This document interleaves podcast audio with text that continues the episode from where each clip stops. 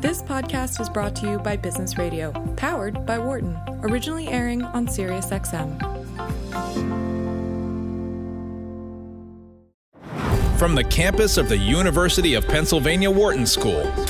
This is Women at Work on Business Radio. Welcome to Women at Work and our weekly conversation about how we can help more women join, stay, succeed, and lead in the workplace. I'm your host, Laura Zarrow, Executive Director of Wharton People Analytics. New episodes of Women at Work premiere on Thursdays at 5 p.m. Eastern, and you can find our podcast 24 7 wherever you get yours. Be sure to follow the show on the channel's Twitter handle at SXM Business and find me on LinkedIn. Since the Dobbs decision, we've been considering what its implications are. We've been particularly concerned about what the loss of bodily autonomy will do to women's ability to remain in the workforce.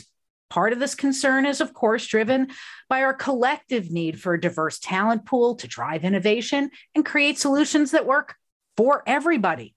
Another part is that women need to be able to stay in the workforce to ensure long term financial stability for themselves and their families. But one thing we haven't addressed is the essential role that financial autonomy plays in protecting women from domestic violence.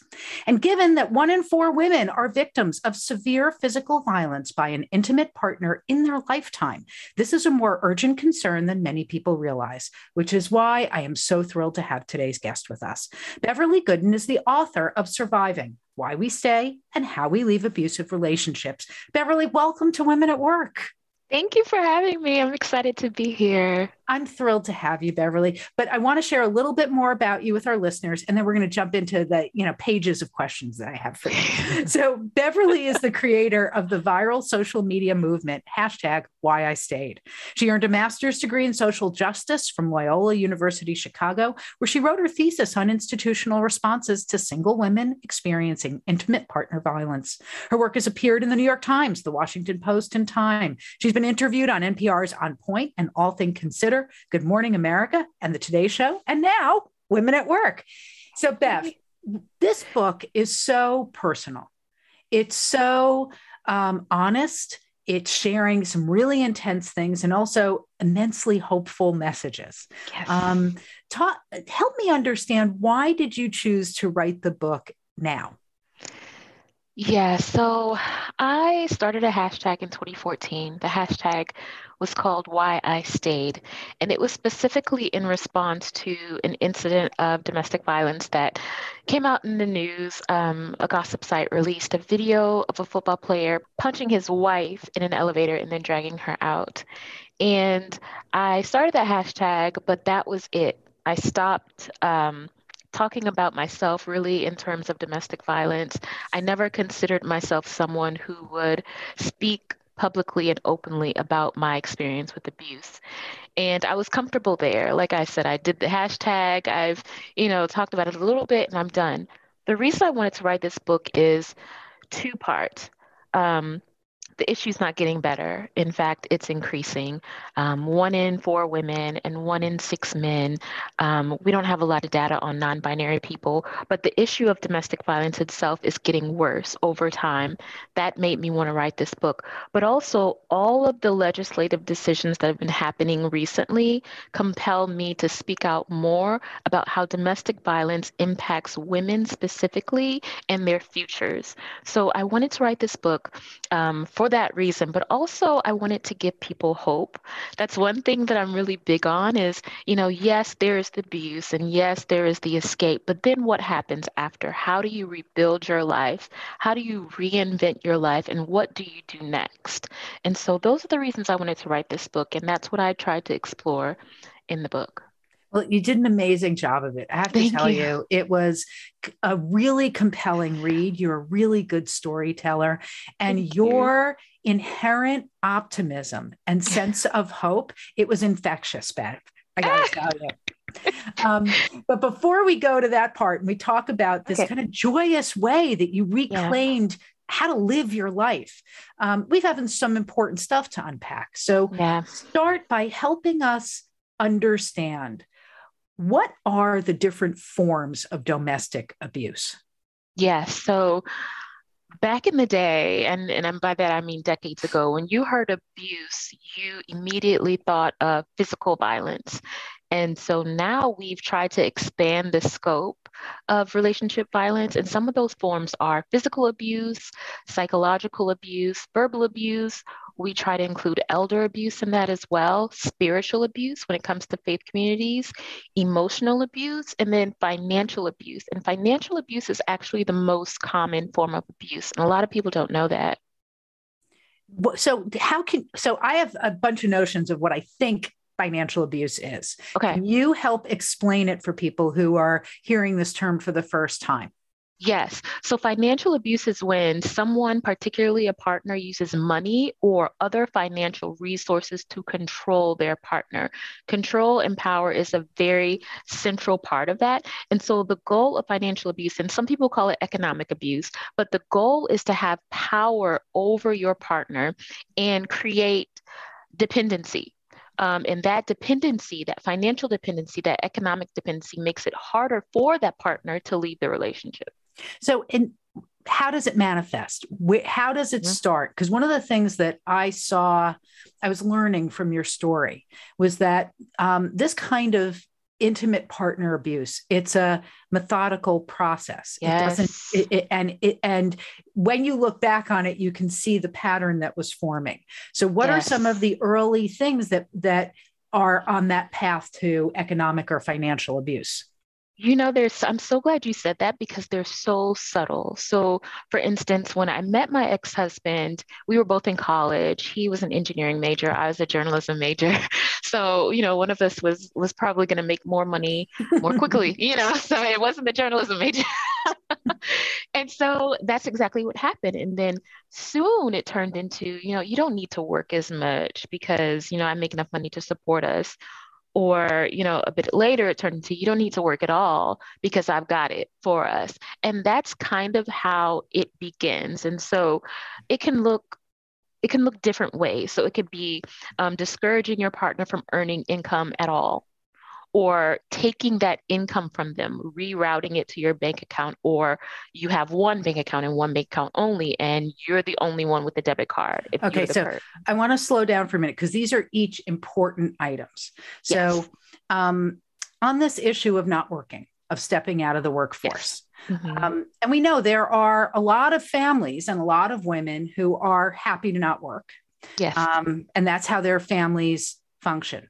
Um, and there's also the notion that when you say, my husband was an engineer and he didn't he and he was like you don't need to work um, but also in your book you're telling a story that suggests that while he's getting an education and has a skill um, you guys were not what anyone would call well off money was not at all and it mattered not so for you when you were making this decision to say okay honey i won't mm-hmm. work um, what was going on inside your own head that made you say yes, despite the fact that you were still really worried about money? Yeah, you know, I think that part of it was that I didn't want to have to work. I think that was an element of it. I wanted someone to take care of me, even if the amount was small. Um, I had a hard time finding a job, particularly in the fields that I went to school for. And it was I don't know, and it was in a way relaxing to think mm-hmm. that, you know, there was a uh, someone out there that wanted to take care of my needs. And again, we didn't have a lot of money. It was, you know, low middle income salary, but I felt okay with that. The problem was when I began to realize not having money meant my entire life was controlled by him. And that occurred to me over time. I didn't immediately think, okay, I'm not going to have money. He's in control. I thought, okay, well, we have money and it's in our control. What an abuser does is convince you that that is what is going to happen and then flip it. So it becomes, you know, we have money, it's ours, it's okay to, it's my money, I made it, you don't bring in any money, and so you do what I say. And that's what happened in terms of my relationship. And that's a pattern throughout relationships that deal with financial abuse. And at this stage of things, did you have your own checking account? What happened to it? Yeah, when we met, I had my own checking account. We had separate checking accounts. As soon as we got married, we merged them. And I think back on that with a little bit of regret. Um, because at the end of our relationship, I, we had one bank account, one credit card, one car. I didn't have a car of my own. So every move I made financially, but also physically going anywhere was controlled by him. And so I didn't have my own bank account. I um, I did work sporadically throughout the marriage whenever I needed to, whenever there needs to be more income. Still didn't have my own bank account. When and you worked, what happened to your paycheck? It went into the single bank account. So you basically turned it over to him. Yes. Yeah. And did and you it, have signature authority on the bank account or did he?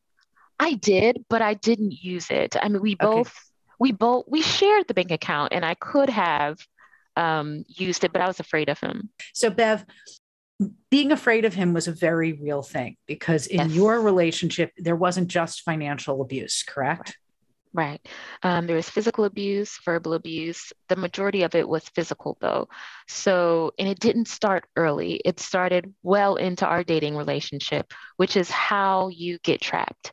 So, we had been dating almost a year by the time he hit me for the first time. So, when he did, I wasn't thinking that he was at fault.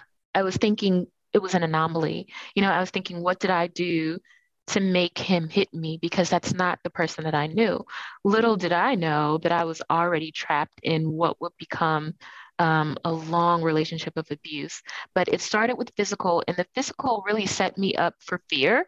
You know, so by the time he controlled all of our finances, I wouldn't, I wouldn't have pushed back. You know, I wouldn't have said no, I don't want to spend that, or yes, I want to buy that. You know, I wouldn't have said that because I was afraid to push back because pushing back for me meant uh, physical violence most of the time.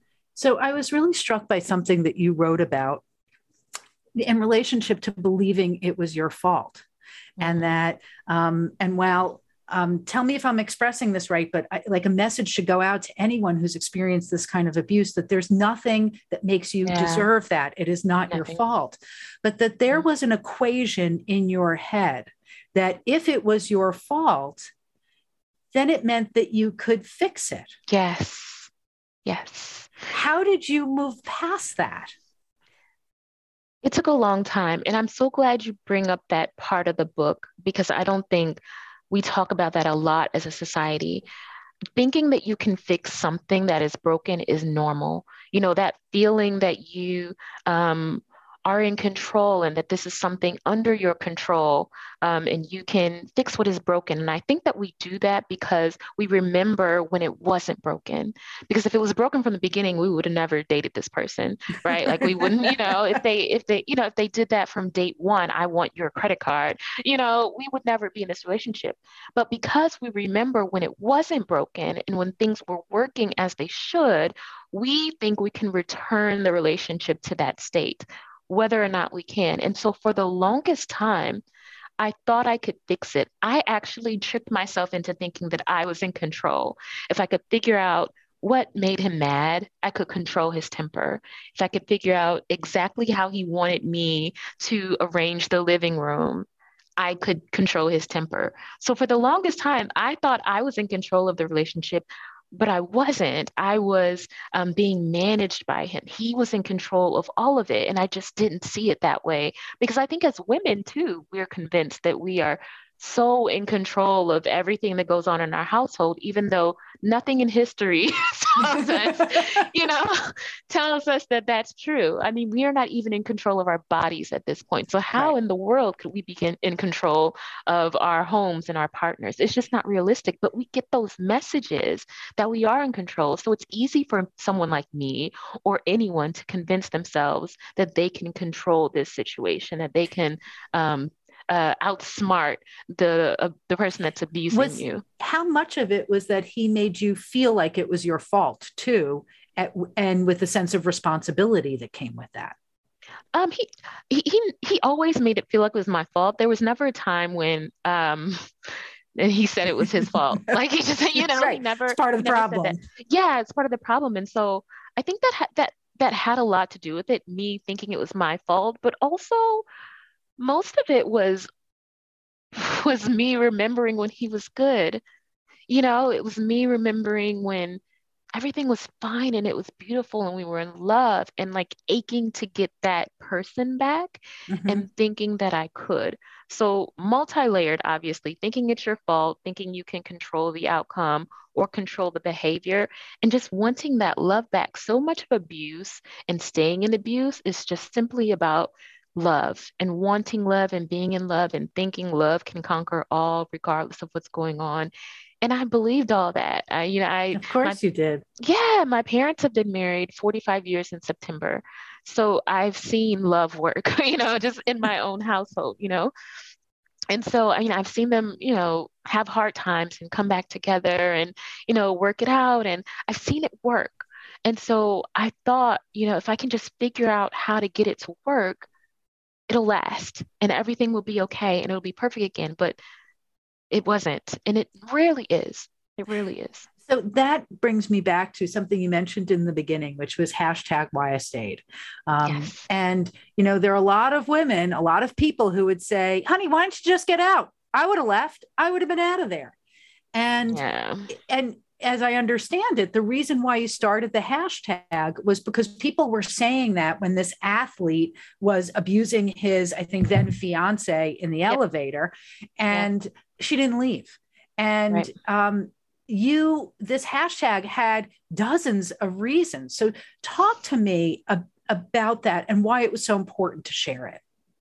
You know, when that video came out and I saw the initial response, which to be honest with support for her. You know, it's really hard seeing the, the evidence of, of abuse. You know, we hear about it, but when you see someone be punched in the face and it's just a different type of jarring.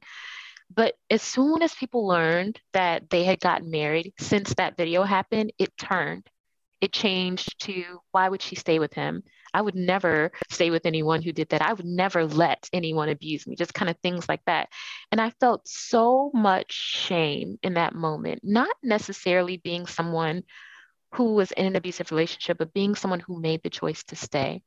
And so that is originally why I tweeted the reasons for staying. I didn't have an audience then. I wasn't, I didn't have a lot of followers. I was just talking into the, you know, kind of into the void, but it hit a note. And I think it's because we have a hunger as survivors, but as women specifically, to talk about the issues that impact us. And having to stay, making a choice to stay, is one of those issues the main reason why people stay is because of resources. You know, I think about how now we're living through inflation that has just like, you know, skyrocketed. Gas prices are unlike I've seen in a long time. You know, take that and think about how that impacts you and me as someone who is not experiencing abuse. Imagine having to leave everything you know and start your life again. Maybe you have children, you have to pull them out of whatever school they're in, or maybe you have to flee. You just have to literally run and you have to uproot everything you know. It's hard for me to think about my mortgage. It's hard for me to think right. about, you know, if I would have to pay two months security deposit for a new place to live or an application fee. Um, every health insurance, things like that. And so, if we just think about that on a smaller scale, if we take all of the issues that we're facing financially or having to do with resources and apply that to someone who is already experiencing trauma, emotional right. trauma, maybe physical trauma, and now we're asking them to add all these other issues in a time where they may not have issues of money their partners may be well off. You know they may not have issues of hunger and housing and you know they may not have those issues now. We're asking them to take on those issues in addition to their trauma and that is not fair we have to really take a moment and step back and think why would someone stay? If they don't have a choice why would they stay? Sometimes the choice the safe choice is to stay. A lot of people don't know that women specifically experience violence 70 times they're 70 times more likely to experience violence in the two weeks following the time that they leave an abusive relationship. So you are putting yourself in more danger the moment you leave. Is that because the abuser gets activated and aggravated yes. by the departure. Yes. And the abuse is about power. And if you've left, yes. you've eroded power. So they have to assert power. Exactly that. It's a panic. It's an escalation. So when you are in control of something, I think about it like a shopping cart. This is a mm-hmm. silly example, but I think about it like that. So you're in the in the parking lot, you have your shopping cart and it's full of stuff and it starts to get away from you. If it's moving quickly, you panic, you run after it, you try to get it and grab it to get it back so you can control back. It is the same way, only dangerous. So when an mm-hmm. abuser loses control, everything escalates. They try to get you back. Sometimes they'll try to like woo you and do the romance thing to see if that'll work. That doesn't work. And they try to use fear and threats and anger that may not work. And then a lot of times it turns fatal because they have lost control. And the only way to get it back is to take power over you, even if it means ending your life. So leaving is not always safe. And it's one of the reasons why I'm so happy that the hashtag took off like it did because now people could see those reasons. Now you don't have to wonder about it. There was someone on the hashtag that said the reason that they stayed was because their husband had health insurance that was employer sponsored. And so, you know, by virtue of that, it's subsidized. And so if they left, they would have to find and afford quality, um, affordable health care. And they had a chronic health condition.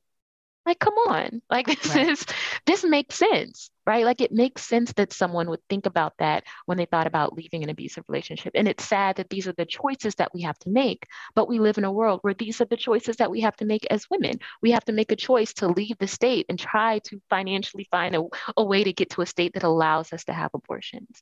You know, these are choices that we have to make. And if we can think about it in that context, surely we can think about it in the context of abuse. And can you talk a bit about what does it mean for women who are already experiencing domestic violence to lose this opportunity um, to lose this bodily autonomy right now like as you said if they yeah. feel you know what would it mean for them to have to carry a child to term or um, if they need if they need to terminate a pregnancy they're being they beaten they're being yeah. deprived nutrition they can't like this can't go anywhere good. Right. And you make some good points about reproductive coercion. And that's a term that people use when someone who is, is abusive or someone who is going to be abusive um, tries to get you pregnant by um, hiding your birth control or, you know, um, uh, flushing it down the toilet or something like that, or preventing you from getting it. Another example of reproductive coercion is if you are pregnant and they're preventing you from getting an abortion. So they won't drive you there, they won't help you pay for it, things like that. Or you are already pregnant and they are trying to control your movements. So the, the loss of access to choice, to abortion rights, always impacts domestic violence survivors, um, mainly in a lethal way, because we know that people who experience domestic violence and are pregnant are more at risk of fatal violence. It's throughout so much research that that happens. And so when we're taking away that choice for domestic violence survivors, we're, we're taking away their lives. We're taking away their lives because now we're telling you, you don't have the choice to leave your abuser. You don't get to do that. In fact, you have to have their child. You know, you have to raise your child with them. You don't get that choice. And I think that's a dangerous precedent for women in general, but specifically for women who are already vulnerable and at risk because we're telling them now you can't leave you have to stay. Right. And and that going into um, parenthood they are already traumatized in an yeah. abusive environment and that child's now going to be born into that same abusive environment yeah, and the impacts of um, witnessing domestic violence on children are great. They grow up to have a specific type of trauma. They grow up to be hypersensitive. They grow up to um, always question their environments. They have trouble at school. They have trouble with learning because they're being raised in so much trauma. And so now we're impacting generations. Mm-hmm. Right. So now we're not only impacting the woman involved or the birthing person involved, we are impacting so many people that come after that because those children are going to grow up with that specific trauma. And then what? Right. What do you and do? so we've hurt all of these lives in the process. All of these lives. And then the people that they'll meet, maybe. I mean, we just don't, you know, you just don't know the ripple effects of it. You don't know when that child might get some help or might, you know, have that trauma recognized and by a counselor or a teacher or something and be able to help heal that trauma. We don't know if that will happen at all. And so we're impacting so many lives by this one choice.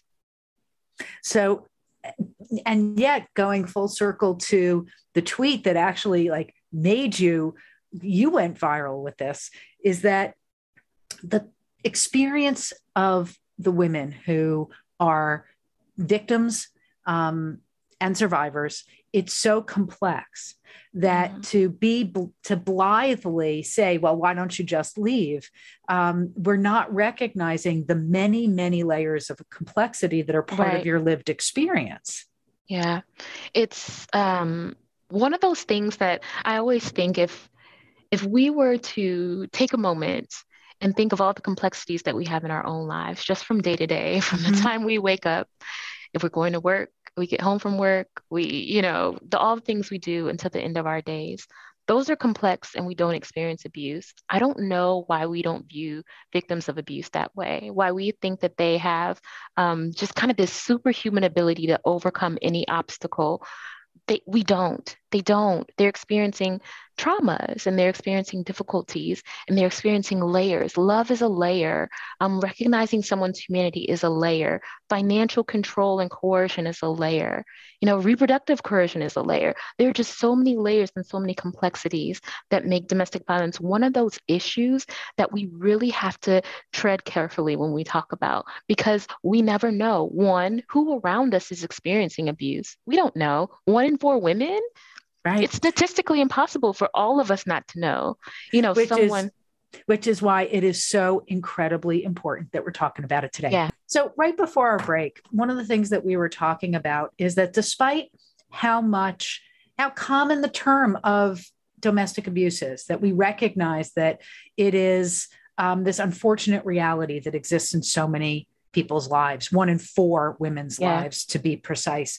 There's also this ironic way that most people don't understand the many dimensions of it mm-hmm. and the depth of the pain that the, its victims and survivors experience. Yeah. And one of the things that's so remarkable about your book is that you've not only shared your own story, but you've helped us see these many dimensions of it, including thankfully, how you got out and how other people can do the same. And so I want to explore that a little bit. And yes. I hope it's not um, too difficult. And I really appreciate you your, your courage and trust in talking about this. Um, so tell us you you know you shared with us in the first half hour that you had been dating the violence began after you'd been dating for a while for a lot of complicated personal emotional reasons you didn't yeah. leave including a sense of guilt or responsibility love um, fear but that at some point you something made you leave mm-hmm. what was that and how did you go about doing it yeah, so I had been with him over two years, and one morning I woke up to him pushing me out of the bed. And I mentioned that specifically because every other time that there had been any case of physical violence, there was an interaction taking place. Um, and so that caused me to wrongfully be able to point to myself as the reason why it happened but he messed up because he tips me off by put by waking me up that way that I wasn't at fault. What what are you what are you doing when you're sleeping? You're not right. doing anything. You're not arguing. You're, you're, not doing provoking. You're not doing all the things that people um, say can be a cause for abuse. And so I woke up that day and I started to run, and there was you know an altercation. But well, there was an altercation. He he hit me. But that morning I realized that it wasn't my fault. I also realized that I could die. And I know this might sound strange, but it had never really crossed my mind that I might die before. Even because, though he had smashed your head into windows, yes. he had really beaten you. Yep. I always thought that he would stop. And I and I and I and I want to make that point, right? Like when you're in an abusive relationship, your abuser is doing all they can to convince you that that time was the last time every time, you know, and because you love them and you want to believe them, you do. And I did. And so uh, throughout the whole relationship, I was, okay, this is the last time. This is the last time. All right, that was just, this is the last time for real. This, and it never was. And so that morning was really my wake up call because I learned that it wasn't my fault. I could make that connection that I wasn't doing anything to provoke it. And then with that connection, I realized this is out of my control. Like, this is not something that I have any power over, any control over. And if I have no power and control over it, that means that I could die. You know, that means that I could lose everything. Because one thing that we know for sure is that abuse is as you say, anchored in in power. It is that is what it's about. It's about the power and it's about the control. And so I always think of it in terms of when I think of relationships that are abusive, I think of it in terms of is it controlling or is it empowering? You know, because when you say empower, you say, I want you to choose what is best for you. Uh, whatever you want to do, you have full autonomy to make the choices you see fit. That is empowering. Control and power over someone is different. Control says, I want you to do what it is that I want.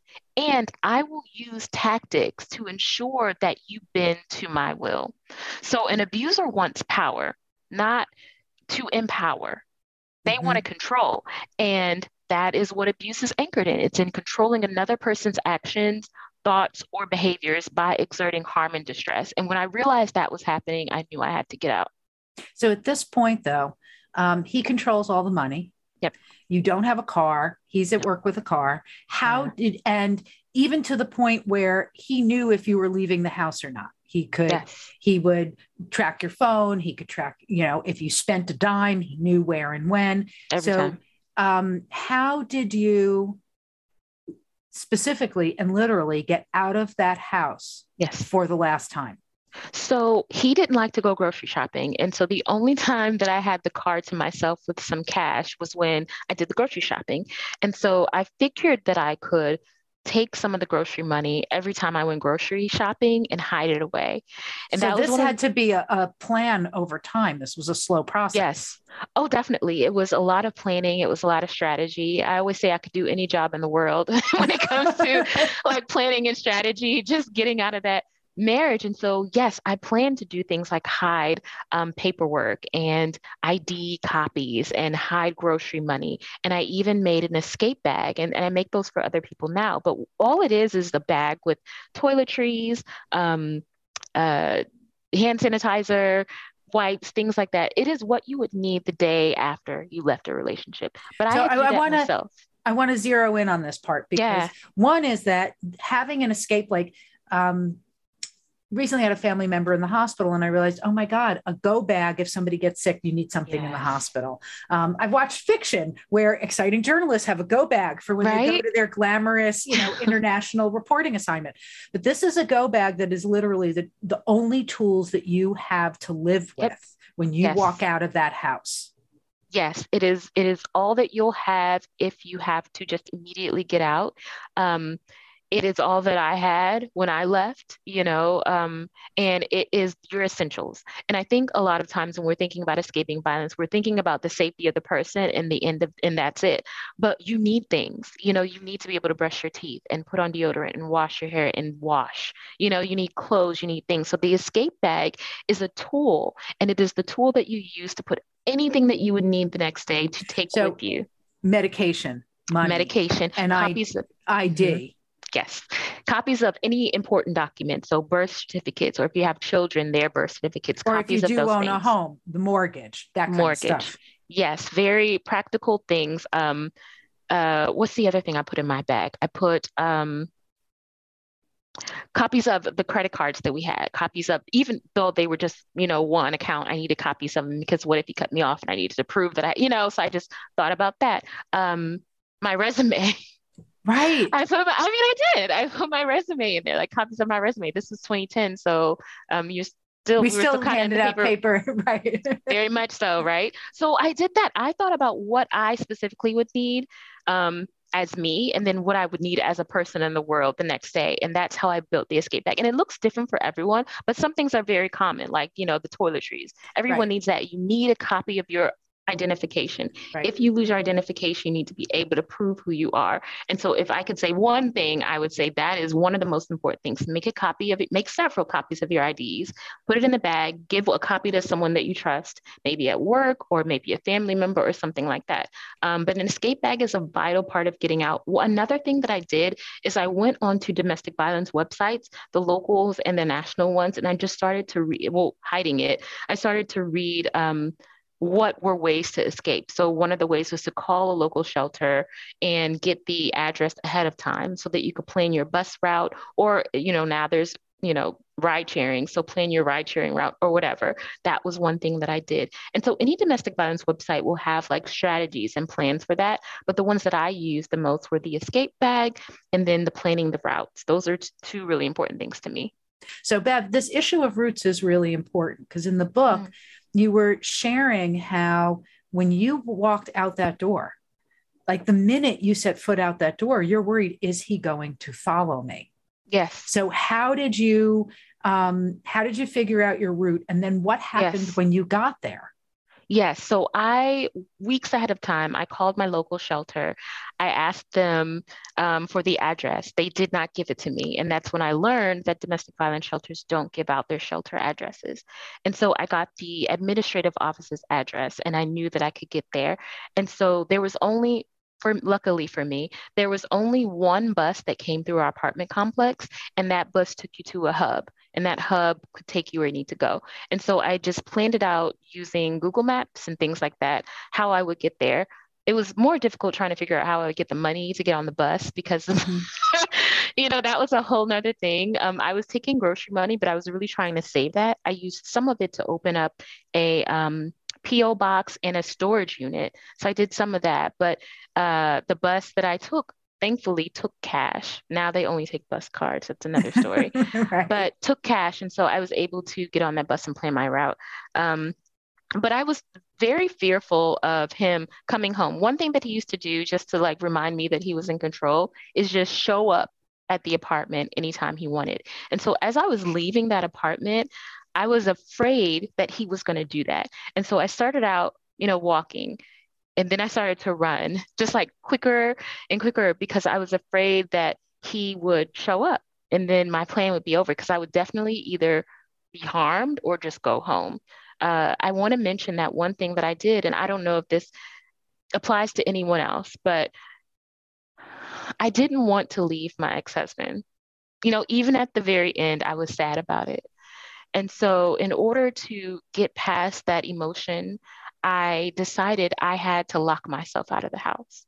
And so I left my keys on the on the counter in the kitchen and I locked the door from the inside and I closed it. And that's when I knew I couldn't change my mind. And so I said I don't know if it applies to anyone else because some people are really ready to leave. Um, some people are not. I was in the camp that was not. And so the way that I got over that hump, you know, as people say, is that I put safeguards in place to prevent myself from going back inside. Um, and then it was just a matter of executing my plan. So once you got to the shelter, yeah, how did they receive you, and how did you get launched out of the shelter? Yeah. So when I got to the shelter, first of all, I was lost. I was lost trying to get to and not shelter. just metaphorically. that was literally I was literally lost because the shelter didn't have a sign. And I was not expecting that. So much of what I know now, I didn't know then. I just thought it was going to be a sign that said, domestic violence agency. Like you just you just right. go and you walk in, and they're very hidden, and rightfully so. Appropriately, like appropriately. But I wasn't thinking that then, so I I went past it, and then I realized that it should be in this spot. And I went to McDonald's, and I was like, "Do you know what the domestic violence shelter is?" Um, and they told me, but when I got there, I was, I, I want to say I immediately felt two things really sad that I had to even be there in the first place, but also safe because at the door was a security guard. And the security guard was so kind. I don't know if he was an off duty officer or I don't know anything about him. I just know he was so kind. And I didn't have an appointment. you know, I probably wasn't supposed to be there, but he helped me get to where I needed to go. I spent about a week in that shelter, which was, I should mention, um, at capacity. Shelters need things like shelters mm-hmm. need money, they need room to expand. The one I was at was at capacity. And so I spent part of that time um, on a sofa, which was way better than you know being abused at home. So not a complaint. But I spent that time there. I actually used their services for about six months. Their services were um, transportation passes, so bus passes they gave us. Um, we had a court advocate who didn't you know, help us file the paperwork, but they guided us in that way. I did a DIY divorce. I did it myself um, with the paperwork, but the shelter provided counseling, and counseling therapy really saved my life. Um, I dealt with a lot of suicidal ideation and, you know, just meeting people in that shelter who were experiencing exactly what I was in some way healed me because it made me feel like I wasn't alone. And I got out of that shelter a few about a week later, I got out of the physical shelter, but then I used their services for six months. And from there, I got a temp job. I did a little line on my resume, but that's okay. and I learned it eventually, you know, but I got a temp job. Um, and I was able to rent a room in a boarding house um, where there were college students. I wasn't in college, but it was what I could afford. Um, and that's how I got from home to shelter to starting a new life. Um, as you're describing this, it's um, it's kind of mind-boggling to think about what the emotional experience was yeah. mixed with the practical, tactical experience. Yeah. Yeah. Um, and you noted that they provided counseling services and that you were having suicidal ideation. And it's understandable. You were deeply traumatized at this point. You had been for some time. Um, yet, as I read the book and read your story, Bev, it sounds like you've emerged from a lot of hard work and a lot of different influences into a place of tremendous positivity. Mm-hmm. How did you get there? Laura, it was it was hard. I mean, it wasn't. Um, I try to be really real with people and real honest about the fact that this Beverly is is the new version. you know, this took a lot of um, a lot of therapy I say therapy saved my life, and I don't mean that lightly. I've talked to someone um, at least once a month since I left, and that has helped me do a lot of things. One thing that's helped me do is really um, bring my emotions in. A lot of times when you're dealing with several different traumas, you're just everywhere and you can't focus at work and you can't focus at home mm. and then everything's kind of all over the place and it's really hard to move forward. Therapy helped me reel that in. It helped me uncover things that i had suppressed. So recently i learned that my fear of flying is actually not a fear of flying it's actually a fear of not being in control. And so when i'm in a plane i'm not in control anymore. I can't escape that. You know i can't i can't get on the bus and go to the shelter. Like i can't do anything but be in someone else's hands and that that is a that is a trauma response. I learned that in understandably. Therapy, you know? And so all those what I, I guess what i'm trying to say is that it took a lot of exploration. It took a lot of patience. One of the things that I love to do after I left is figure out who I was anymore, you know, because I wasn't the person that I was before I met him. That person was gone.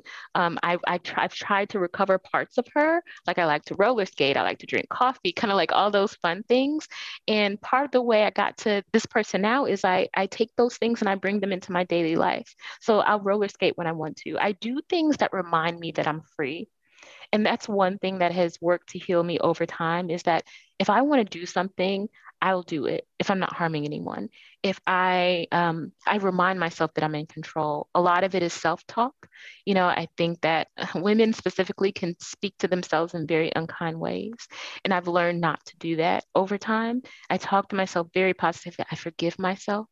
I'm very gentle with myself, and things are these are things that I just learned. But I want to say the reason I started this answer with it was not easy is because I struggled for years. You know, I was I was homeless for a while. Um, I really had to navigate the social services system to get food stamps. They didn't want to give them to me because I was single um, and I didn't have any children. I finally ended up getting about ninety dollars a month, a mo- the whole month, in food stamps. Um, then I had to go to food banks everything was terrible at first, but I, you know, I don't mean to laugh, but of course, it has been awful. It was really bad at first, and I and I say that because I think sometimes people will say, "Oh, I'm I, am i am this way now because it was just positive and everything was uplifting and I had a wonderful journey." It was a terrible journey. I don't I don't want anyone else to experience it. I would not go through it again if I could. You know, some people are of like, I lived this and I do it again to become the person I am. No, I would not. I no. absolutely would not. Wouldn't wouldn't want it again. But, you know, I think part of how I have ended up in this space where I just want positivity is that I remember what it's like not to have it. I remember what it's like not to be in control. And every step I take from that moment to this moment is it's just a journey to regain control by doing very specific things. What I want to do, um, honoring myself when something feels bad. I didn't used to do that. If I have like that, they call it intuition, maybe, but you know, when something seems off, listening to myself helps me grow stronger. Um, and then just the, the, kindness of strangers honestly like one of the jobs i got she knew i didn't have that stuff that i put on her resume she knew it but she gave she you I can shot. do it but she gave me a shot and i will i'll never forget her she's still my friend um, and she gave me a shot and so that kind of brings me to one thing that i wanted to say is that for us, those of us who are not experiencing abuse, those of us who um, are in positions to give people shots or things like that, we have to do it. I, I say I could do any job in the world because I actually believe I could do any job. In, I project manage, I program manage. You know what I'm saying? I plan. I'm a planner. Look, maybe you you rescued yourself. I rescued myself. And so I feel like we have to give people chances. I'm constantly, you know, in the pursuit of helping others and giving people chances. Even though the person I, I speak of knew I couldn't do those things on my resume, she believed that because of what I've been through, because I told her what I've been through, that I would figure it out. And I did 10 times over. So we have to give people chances. So, Beverly, one of the things that's interesting in your story is you grew up with very close to your family, Yeah. surrounded by community. Your spiritual life, your community in the church, really important to you. You're a musician. Um, yet, while you were married, um, all of that community, it was one of the many things that went away as he exerted Yeah. control. How did you make your way back to family and community? Yeah. My family is weirdly amazing. Like, I was trying to think of the right word. Like it, they're just Will you get them t-shirts that just say weirdly amazing? I have to, right? Like they're just weirdly amazing. And I feel really lucky and blessed that I have that because it wasn't hard for me to find my way back. They were waiting. You know, my mom and I, I have to say that my ex husband knew the limits of probably me. My brother is my best friend. Um, he is the closest. I have known him all my life. you know, he is he is the closest person in the world to me. I could always talk to him. My husband never restricted my access to him, and I think he knew that that would be my breaking point. So that's the other thing about abusers. They know. They know what to and to not do. My Did your back, brother know that you were being abused? he did no, not because because No. all of your conversations were monitored. they were monitored, but also I didn't want him to know. I would have I would have never told him because I knew that he would worry. I knew that he would be mad at my at my ex-husband and I knew that he would want me to leave and I wasn't ready to do that.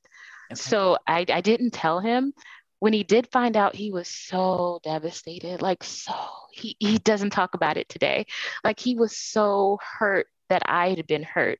And um I don't know how he deals with that. We don't really talk about it. I know that he does not like to mention my ex-husband, but even still, he was he was there for me. My sister-in-law, my who I just call my sister, but I say in-law for clarification. But my brother's wife um, was one of the first people I told after I left, and she said something that I think about all the time, and I wrote about it.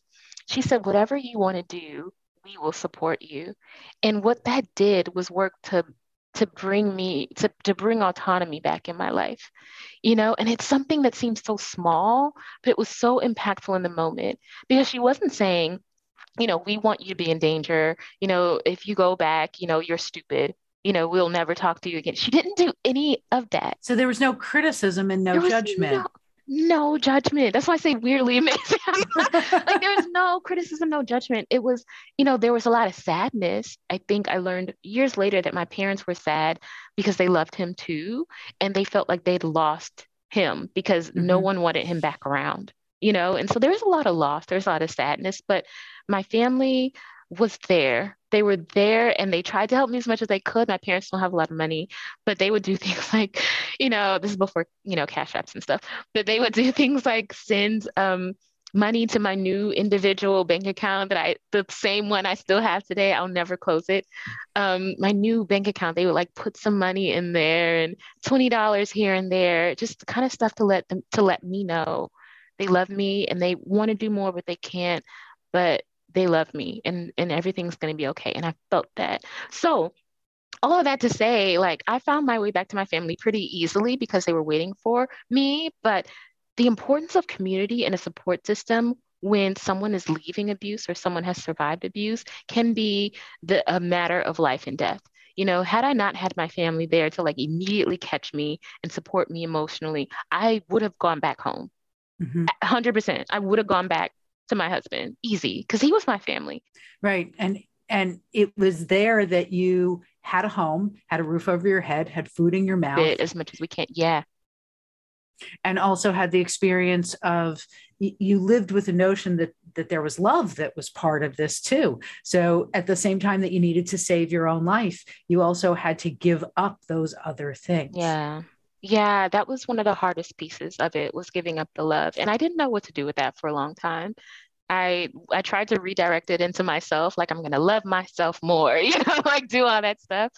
But I found I, it was a more effective reroute to love others in in a weird way. Like I channeled that love into helping other domestic violence survivors. I channeled that love into a dog I had before. You know, like I just redirected it oh, in other places. And Bev, you've clearly directed it into this book, um, which I think gives um, takes your experience um, and just exponentially changes how many people can learn from it, benefit from it, and start to understand. For people who want to learn more about you and what you do, where can they find you? Absolutely. They can find me at beverlygooden.com. My last name is spelled G O O D E N.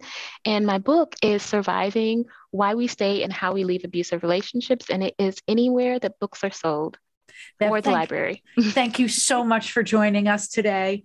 Thank you for having me. And thank you all for listening today. If you or anyone you know is experiencing domestic abuse, please know that the National Domestic Violence Hotline is there for you. Call 1 800 799 7233 or text START to 88788. I'm Laura Zarrow, and you've been listening to Women at Work on SiriusXM's Business Radio, powered by the Wharton School. And we'll shine.